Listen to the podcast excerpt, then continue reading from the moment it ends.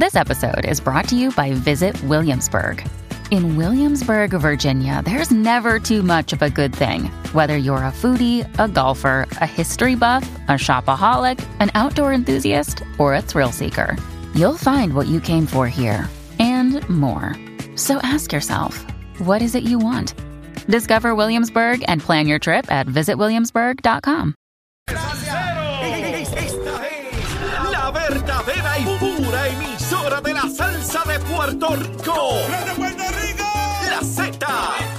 W Z N T F M noventa y tres punto siete San Juan, W Z M T F M noventa y tres punto tres Ponce y W I O B noventa y siete punto cinco Mayagüez. La que representa la salsa en la isla del encanto, de aquí para el mundo, a través de la aplicación La Música Z noventa y tres, tu, tu emisora nacional de la salsa.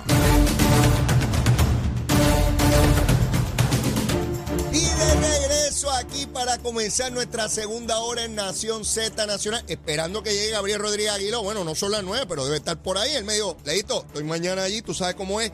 Contento y deseoso de verlo, ya hace tiempo lo extraño, ya está aquí todos los miércoles, así que ya debe venir por ahí directamente de Ciales, Puerto Rico. Pero antes, vamos a los titulares con Emanuel Pacheco. Buenos días, Puerto Rico. Soy Emanuel Pacheco Rivera informando para Nación Zeta Nacional en los titulares. El gobernador Pedro Pierluisi sostuvo ayer martes que su administración está comprometida en asistir a los gobiernos municipales que enfrentan una crisis fiscal ante la próxima eliminación del Fondo de Equiparación y aseguró que parte de su equipo de trabajo ya coordina una reunión con los alcaldes, tanto del Partido Popular Democrático como del Partido Nuevo Progresista. Por otra parte, también el gobernador Pedro Pierluisi declaró ayer martes un estado de emergencia por la crisis de erosión costera que atraviesa el país, como resultado en parte del cambio climático y el impacto que han tenido sobre las playas y las costas los desastres naturales que han afectado el país durante los pasados años.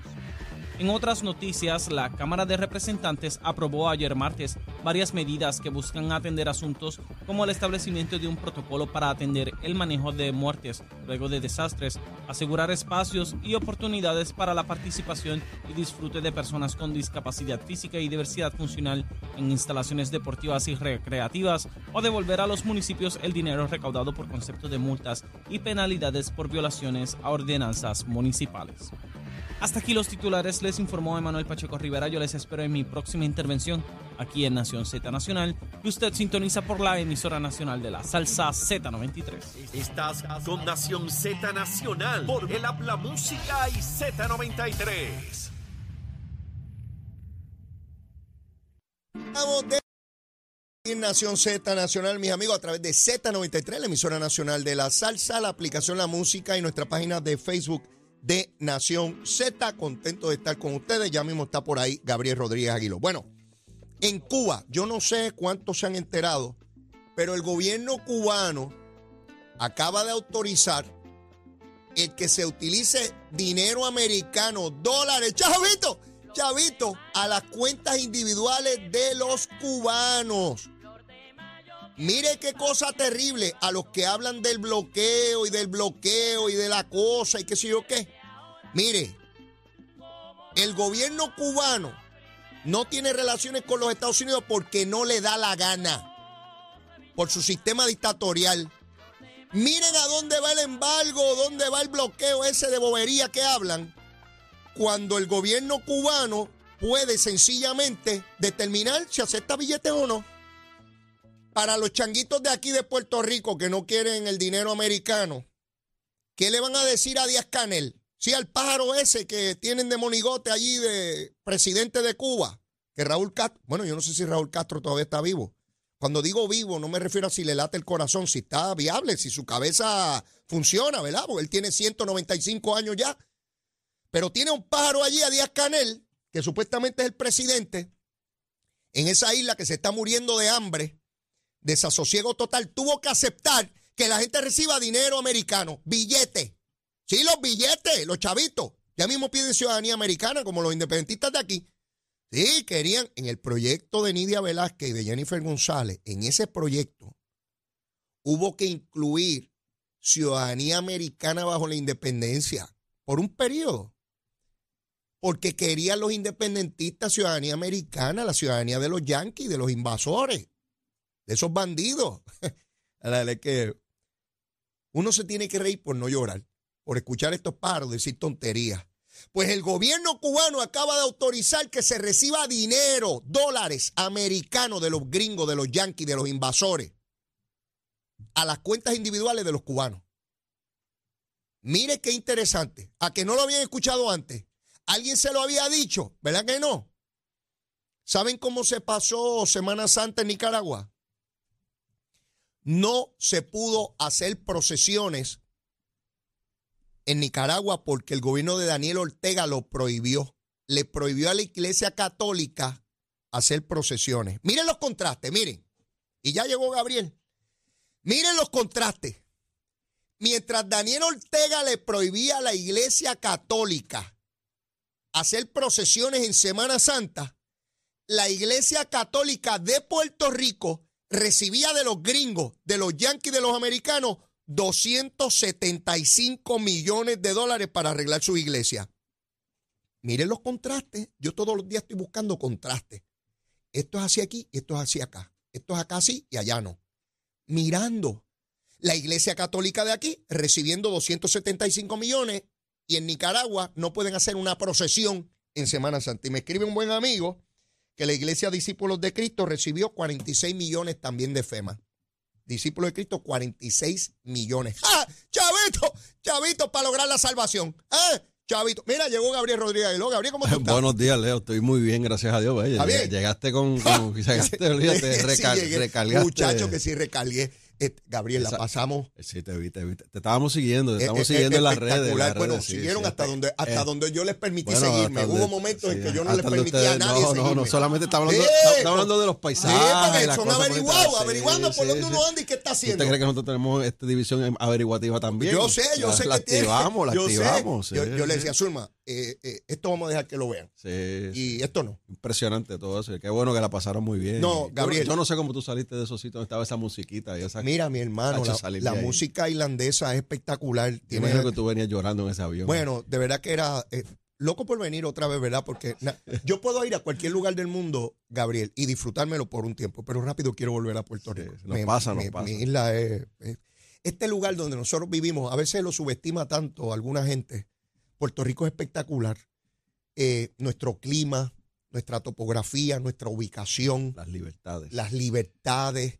Las cosas que disfrutamos, basta con ir a otros lugares y comparar. Uh-huh. Claro, siempre hay lugares que uno ve cosas que dice, caramba, me gustaría tener esto. Algo bien sencillo, Gabriel.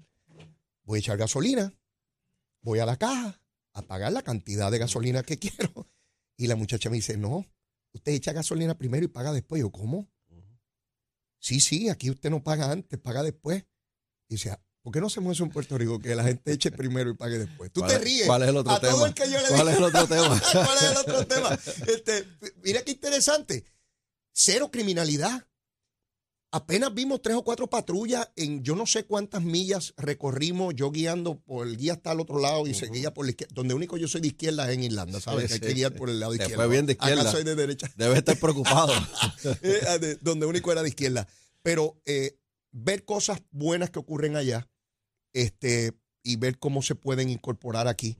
Este, siempre es importante mirar qué ocurre en otras en otras jurisdicciones. Debemos aspirar a eso, debemos aspirar a tener esa confianza entre, entre todos en la sociedad. Sí. Y nosotros lamentablemente en Puerto Rico vivimos bien, pero lamentablemente vivimos con un sistema de desconfianza. Sí, sí. Entre nosotros mismos, los compañeros de trabajo, las mismas familias. Sí. Eh, en general, es un sistema de desconfianza, eh, siempre estamos a la defensiva.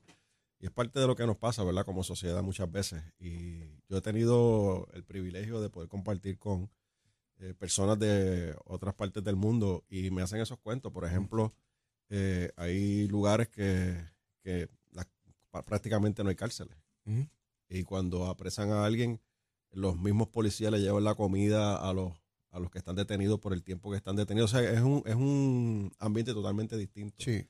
Al, al que tenemos aquí. Nosotros por nuestra ubicación, ¿verdad? Que estamos en un punto intermedio en las líneas del narcotráfico entre Sudamérica y Norteamérica, unos produciendo y otros consumiendo, claro. Pues el problema del narcotráfico para nosotros es demasiado severo. Es una de las cosas. Bueno, y, y, hoy están los federales arrestando sobre sesenta personas en el suroeste de Puerto Rico, todo el narcotráfico. Te voy a hablar de dos eventos que vi en televisión, tan pronto llegué allí. Uno, médicos en Inglaterra, unionados, peleando por sus condiciones de trabajo. Yo decía, adiós, estamos en Puerto Rico. Uh-huh. eh, eh, por otra parte, el primer programa que vi eran alcaldes de distintas ciudades de Europa. ¿Y tú sabes cuál es el debate, Gabriel? El poder de los gobiernos centrales versus las provincias o los pueblos, ¿no? Igual, igual. Y es un debate que, que no termina nunca de, de quién debe tener el poder. ¿Y tú sabes cuál es el argumento de los alcaldes? Eh, eh, que ellos eran la primera línea de, de respuesta y, y era el mismo planteamiento similar, de nuestros alcaldes. Similar, la regionalización que llamamos aquí. Exactamente. Así sí, que sí. A veces pensamos que los problemas que nosotros tenemos son únicos. No, los comparten en distintas, en mayor o menor grado, uh-huh. todos los lugares del planeta. Correcto. Eh, eh, cada cual proponiendo una alternativa distinta de acuerdo a sus características o condiciones. Pero nada, no hay que inventar la rueda. Pero fíjate, Leo, y a nosotros a veces, bueno, a veces no siempre, nos critican a los legisladores cuando vamos a estos viajes Ajá. fuera de Puerto Rico. Y justamente esas son las discusiones que se dan. Uh-huh. ¿Qué están pasando en cada jurisdicción? Seguro. Y uno va alimentándose de esa información y la, la trae a Puerto Rico para tratar de adaptarla a la realidad que tenemos aquí. Uh-huh.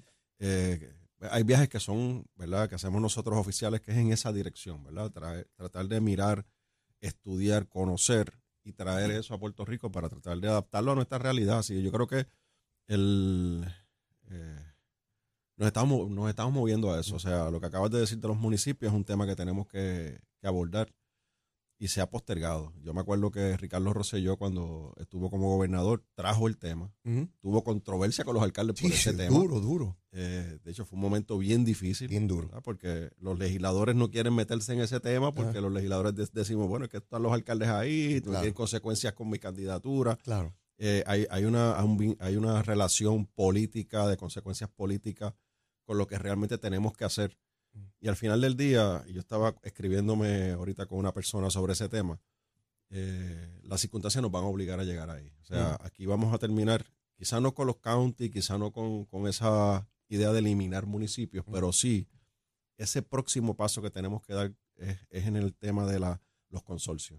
Uh-huh. Eh, que los municipios por regiones puedan consolidar ciertas funciones de servicio uh-huh. a, la, a la gente. Claro, no, no es ceder el poder de ser alcalde, ¿verdad? El poder, hablo de, de, de ser el primer mandatario. Esa es la primera resistencia. De tomar decisiones. ¿Dónde está mi poder? ¿Qué, qué, qué, qué papel va, juego yo aquí? ¿Quién va a tomar decisiones por mí uh-huh. eh, en ese consorcio? Yo creo que esa, esa es la lucha, ¿verdad? Pero si sacamos todas esas controversias de nuestras cabezas y lo ponemos todo sobre la mesa, los consorcios son la alternativa para diferentes servicios. Por ejemplo, la, el recogido de desperdicios sólidos, mantenimiento de áreas verdes, mantenimiento de las escuelas. Uh-huh. Eh, ya estas estructuras gubernamentales a nivel central van a dejar su función. O sea, ya, ya la función, por ejemplo, de OMEP. Uh-huh. Pues OMEP es el mejoramiento de las escuelas, sí. que apenas tiene empleados. Uh-huh. De hecho, ya no tienen ni recursos en las regiones. Todo está centralizado, ¿verdad? Hablo de, de, de los recursos económicos. Sí.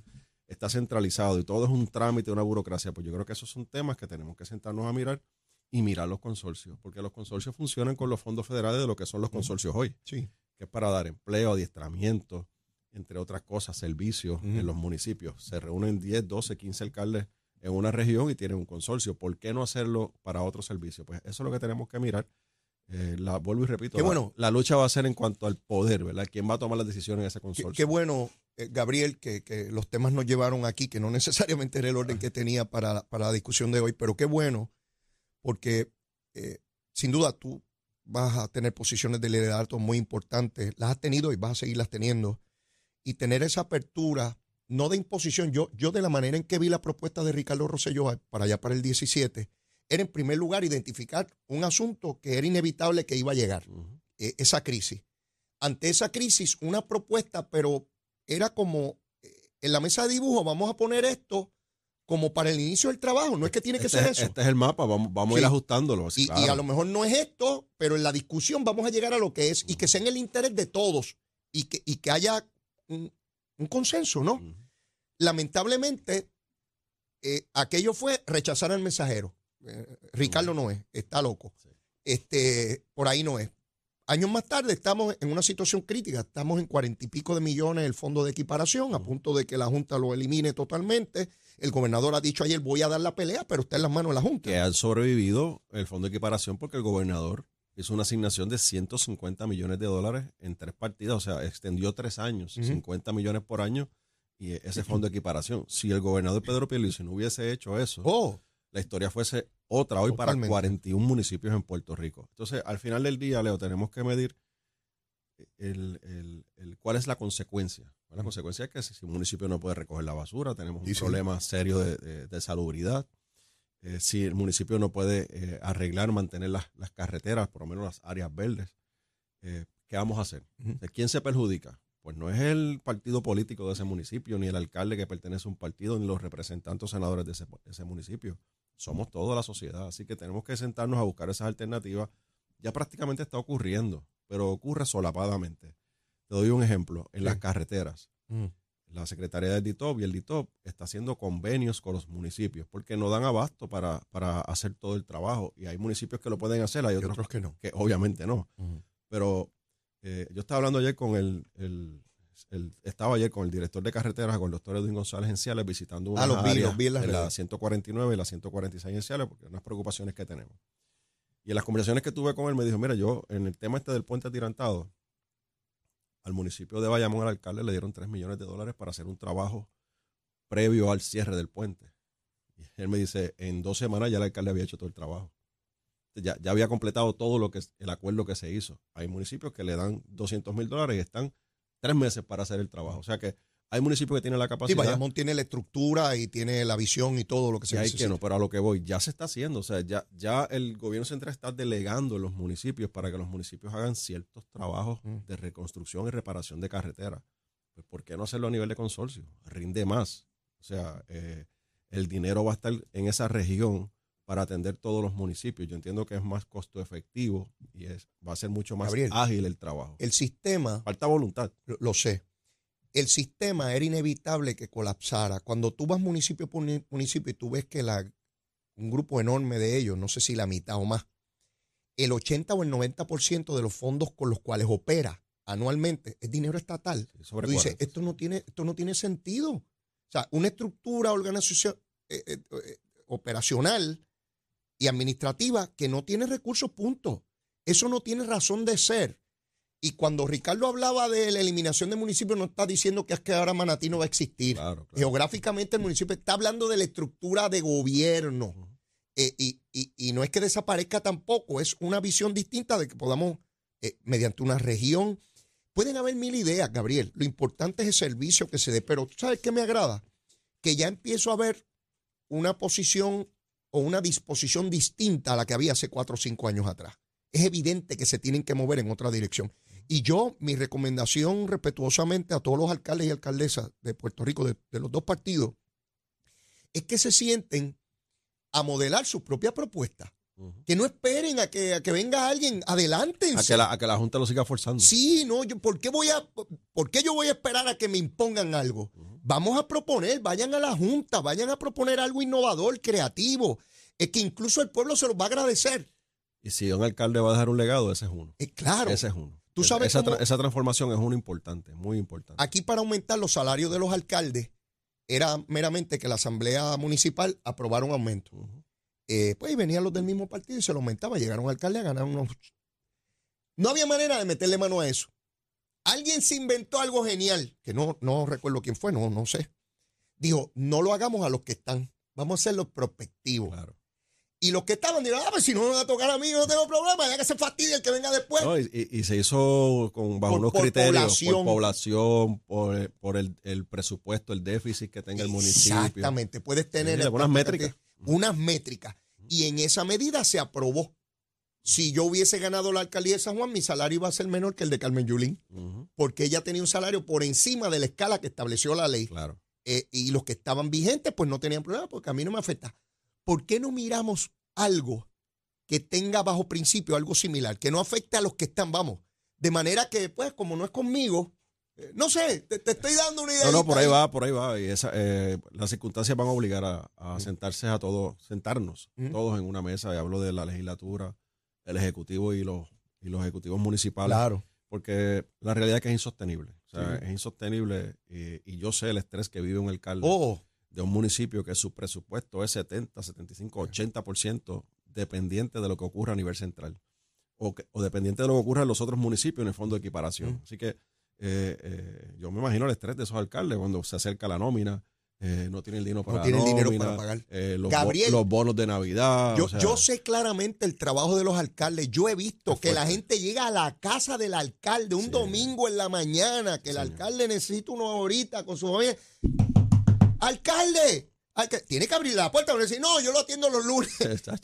y, y decirle, mire, se derrumbó tal cosa y tengo un problema en casa y hay que ir a resolver. Uh-huh. No, pues, ah, pues déjame ver, a ver. No, no, no. A los alcaldes, la gente los ve como, como el, el único que me puede resolver. Correcto. No llegan a Fortaleza, ni llegan al Capitolio de Ciales, van que, al alcalde. Y hay que darle recursos a ese alcalde para que Seguro. pueda resolver sus problemas y de, de la gente, ¿no? Problemas de la gente. ¿Y cómo, y cómo lo podemos hacer? Pues tenemos que movernos hacia los consorcios, no tengo duda que esa va a ser donde vamos a aterrizar en esa primera, el primer escalón del proceso de transición. Eh, Gabriel, eh, una orden ejecutiva ayer del gobernador para declarar emergencia ambiental, cinco millones para recursos naturales, identificar el problema a nivel de todas nuestras costas y cien millones para adquirir las propiedades que están dentro del agua, algunas habitadas y otras no. Eh, para, para atender esta situación. ¿Qué te parece esta propuesta? Es lo correcto. Eh, es lo prudente. Eh, eso vamos a compararlo con la iniciativa legislativa que existía. Mm. Hubo una propuesta legislativa que era congelar todos los permisos y todas las construcciones en todos los litorales, todo el litoral costero de Puerto no Rico. No hacer nada. No hacer nada. Detener todo por cinco años. Mm. Pues esta vez lo ibas a detener y qué ibas a hacer con los escombros que tienes en las playas. Mm. Pues, pues lo prudente es esto, ¿no? No, no es detener el desarrollo económico, eh, es proteger el medio ambiente, uh-huh. proteger nuestras playas, que como tú bien dijiste aquí ahorita en la entrevista con la secretaria, no es que se construyeron esas, esas, uh-huh. esas casas o esas propiedades, porque hay centros recreativos y otros, se construyeron en el mar, es que el mar está ganando su espacio, ¿no? Y, y, y lo, lo está reclamando. Así que tenemos que movernos en esa dirección, es lo correcto. Identificar, primero tienes que identificar el problema que tenemos en Arecibo, que tiene un problema real. Lo vi que está dentro de los pueblos más afectados. Y, y en Barceloneta, un problema real. Quizás no es el mismo que tenemos en Arroyo, por decirte otro, sí, sí. Uno, otro, ¿verdad? Así que ciertamente, pues, cada, cada espacio, cada lugar tiene su, su realidad. Y yo estoy seguro que estos cien millones de dólares no van a dar. O sea, esto es un primer el paso. Inicio. Esto es el inicio eh, en la ruta correcta de, de proteger nuestros recursos naturales, de proteger nuestras costas y, y limpiar, ¿verdad? Porque es muy triste tú ir al área de Vega Baja, Arecibo, eh, lo que está pasando en Rincón. Son, en el, área, son en, áreas preciosas, pero tú vas y tienes allí escombros. En el área de Rincón, que hay una zona devastada allí, eh, edificios dentro del agua, uh-huh. y conocí a una señora que su familia fue dueña de las propiedades que se vendieron para hacer esas estructuras. La señora es una señora mayor ya, y me dice, Leo, nosotros jugábamos aquí de niños. El mar estaba allá y me señalaba dónde estaba el mar cuando ella era pequeña. Claro. Y, y da trabajo uno pensar que el mar estaba tan lejos y me dice, la gente ve estas estructuras aquí y cree que quién fue el irresponsable que hizo esto aquí. Sí, sí. Eso estaba lejísimo por allá. Jamás nadie imaginó que el mar iba allá y ya el mar está encima de la estructura. Lo, lo mismo en la playa de Puerto Nuevo en Vega Baja. Cuando hace unos poquitos años atrás yo iba a la playa, yo desde Ciales íbamos allí, éramos jóvenes, éramos niños. La, en la playa no tocaba la, la carretera y habían casas allí en el litoral de la playa. Uh-huh. Ahora tú vas, a, tú vas ahora y la playa está dando ya eh, por encima de la carretera, a la, al otro lado de la, de la avenida. O sea, es que el mar está ganando el, eh, su espacio y tenemos que procurar, ¿verdad? Hacer, eh, eh, limpiar nuestras playas, identificar estas zonas eh, por, la, por la seguridad, pero también por, por proteger nuestro medio ambiente.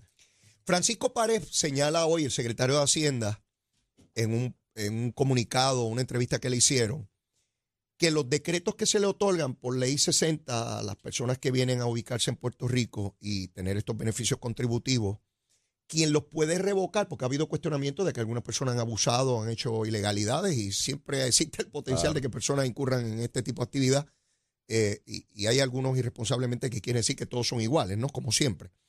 Eh, pero él dice, yo no tengo facultad para revocar, es el D E C, uh-huh. eh, la oficina allá de desarrollo económico, y él dice, para mí, acertadamente, esto es un asunto contributivo. Quien tiene la expertise, quien tiene que fiscalizar, a quien hay que rendirle cuenta, en última instancia, es Hacienda. Y dice, debe ser Hacienda el que tenga esa facultad de, mire, mire, usted no cumple, y revocar y punto. ¿Qué tú piensas sobre ese reclamo? Eh, que, pienso que es lo correcto. Eh, quizás si miramos cuatro años, ocho años atrás, Hacienda no tenía la visibilidad que tiene ahora. Mm. No estaba interconectado, eh, las cosas se le, pasa, se le pasaban constantemente, le pasaban por la cara las transacciones, eh, los evasores contributivos se paseaban frente a Hacienda, Ajá. no los podían identificar. Con lo que ha logrado eh, Paquito Parés y la estructura que hay allí, la, el personal que hay allí capacitado, la, el, el uso de la tecnología, la integración de todos los servicios, que ahora hay visibilidad por parte del Departamento de Hacienda, por eso es que han cogido dos o tres por ahí, ¿verdad? Sí. Eh, incluyendo los de las redes sociales. Esa visibilidad que tiene ahora el Departamento de Hacienda es importante y sin duda alguna nosotros tenemos que darle participación al Departamento de Hacienda en la toma de decisiones con este tipo de decretos, porque, oye, me estamos hablando de cientos de millones de dólares que se dan en decretos con una expectativa, porque ¿para qué es el decreto? Uh-huh. El decreto se da para provocar una actividad económica, para, para poder medir y tener un retorno de esa inversión que hace el gobierno. Uh-huh. A ti te dan eh, dos dólares, el gobierno espera tener una, una, un retorno de esa inversión, cuatro, cinco, seis dólares. Eso no se me, nunca se había medido, nunca se había medido. Por eso es que nosotros tuvimos que trabajar la ley sesenta, que es esta ley donde se incluyó la ley veinte veintidós y otros decretos que están en el D E C, para poder tener visibilidad, porque estaban todos los decretos regados por todos lados. Uh-huh. Y hay decretos en el Departamento de Agricultura, había decretos en, en diferentes ag- agencias, y no había visibilidad de, de cada peso que invertía el gobierno, cuál era el retorno de esa inversión. Yeah. No lo había, no lo uh-huh. había. Así que eh, con esta ley se provocó eso. Ahora, sin duda alguna, tenemos que mirar eh, esta propuesta que está haciendo el secretario de Hacienda para incluir la toma de decisiones. Porque el D E C lo que está mirando puramente, ¿qué es? La capacidad de, del inversor o del que está solicitando, de inver- cuál es su proyecto, cuál va a ser la inversión y cuál es la expectativa del retorno de esa inversión. Yeah. Pero el Departamento de Hacienda puede medir y puede cuantificar y puede cualificar a ese inversor. Uh-huh. Y, y tener una radiografía más clara a nivel económica de, de quién es esa persona o quién es este, esta corporación, quién es este grupo que está haciendo una propuesta y cómo puede hacerlo en Puerto Rico. Así que ciertamente eh, hay que darle participación. Y no es porque sea Paquito, porque Paquito está ahí, yo espero que esté veinte años sí, más sí, ahí. Pero algún día no va a estar ahí. Pero la estructura que ha creado el Departamento de Hacienda bajo el liderato de Paquito Parés es importante y hay que darle mayor participación a la toma de decisiones. Eso es importante que tú señalas, pero aunque Paquito está ahí y algún día no va a estar, porque a veces se toman decisiones en el gobierno a base de quién ocupa el cargo y, y hay que darle institucionalidad a la función gubernamental, que los procesos continúen y respectivamente de quién esté al mando. Es lo que se ha ocupado de hacer el secretario exacto, de Hacienda. Exacto. Crear una estructura que esté ahí, que sea funcional, que sea eficiente, y que se pueda utilizar a favor del pueblo de Puerto Rico. Cuando yo leí la nota periodística hoy me, me, me llamó la atención porque yo pensaba, desconociendo obviamente eh, el alcance de, de estos procesos para la eliminación de los decretos, yo pensaba que la función de Hacienda era instrumental o determinante y no es hasta que leo la nota que me doy no, cuenta que no. Para nada. Que, que es allá en el D E C. Es puramente económica, mm. análisis financiero, mm. eh, ¿verdad? Análisis económicos que hacen a nivel eh, del departamento del D E C y nada tiene que ver con el departamento de Hacienda. Ciertamente hay que incluirlo en todo este proceso. Quizás, vuelvo y te repito, ocho años atrás, seis años sí, atrás, pues uno decía, pues no sé, ¿por qué darle participación a Hacienda? Más burocracia. Ahora no, ahora, ahora vemos Hacienda como una herramienta importante en la fiscalización de los fondos. Tenemos muchos temas que tocar. Quiero tocar contigo el asunto este del dinero para las iglesias que causó tanta conmoción y hasta cuándo. Mira, llegó la historia de Irlanda y aclaró el asunto y después estaban entrevistando a Manuel Lavoe y aclarando todo y como que la folloneta bajó. Duró Semana Santa. Después de ahí se acabó, se acabó. Pero también recuerda, Gabriel, que esta es tu primera recomendación de almuerzo. Acho, vengo de hablar con el conjunto Quisqueya que me los encontré. ¿Te los encontraste ahí? Acho, ¿y te dieron alguna idea del almuerzo? Tengo una, tengo una en la mente, pero no sé. Vamos bueno, a ver bueno, cómo no la, me, vamos, no me vamos nada, no vamos me nada. Vamos a la pausa, llévatela, quiero. Buenos días, Puerto Rico. Soy Emanuel Pacheco Rivera con la información sobre el tránsito. A esta hora de la mañana ya ha comenzado a reducir el tapón en la gran mayoría de las carreteras principales del área metropolitana. Sin embargo, la autopista José de Diego se mantiene congestionada desde Bucanán hasta el área de Atorrey en la salida hacia el Expreso Las Américas. Igualmente, la carretera número dos en el cruce de la Virgencita y en Candelaria en Toa Baja y más adelante entre Santa Rosa y Caparra. La ciento sesenta y cinco entre Cataño y Guaynabo en la intersección con la P R veintidós, la P R cinco desde Naranjito, así como algunos tramos de la ciento sesenta y siete y la ciento noventa y nueve en Bayamón. Además, la ciento setenta y seis, la ciento setenta y siete y la ciento noventa y nueve en Cupey. La autopista Luisa Ferré entre Montelledre, la zona del Centro Médico de Río Piedras y más al sur en Caguas. Además, la treinta desde la colindancia desde Juncos y Gurabo hasta la intersección con la cincuenta y dos y la número uno. Ahora pasamos al informe del tiempo. El Servicio Nacional de Meteorología pronostica para hoy un cielo desoleado a parcialmente nublado con algunos aguaceros ocasionales sobre el este y el sur de Puerto Rico durante horas de la mañana. En la tarde se espera el desarrollo de tronadas sobre sectores del oeste de Puerto Rico. Las temperaturas alcanzarán los altos ochenta grados en las zonas costeras y los altos setenta grados en las zonas montañosas, y los vientos estarán del este de diez a quince millas por hora. En el mar se espera oleaje de hasta seis pies para las aguas del Atlántico y menos de cuatro pies para el resto de la región, mientras que los vientos estarán del sureste de cinco a quince nudos. También se estableció una advertencia para los operadores de embarcaciones pequeñas. Además, existe riesgo alto de corrientes marinas para las playas de Vieques, Culebra y el norte de Puerto Rico. Hasta aquí el tiempo, les informó Emanuel Pacheco Rivera. Yo les espero en mi próxima intervención aquí en Nación Zeta Nacional, que usted sintoniza por la emisora nacional de la salsa Z noventa y tres.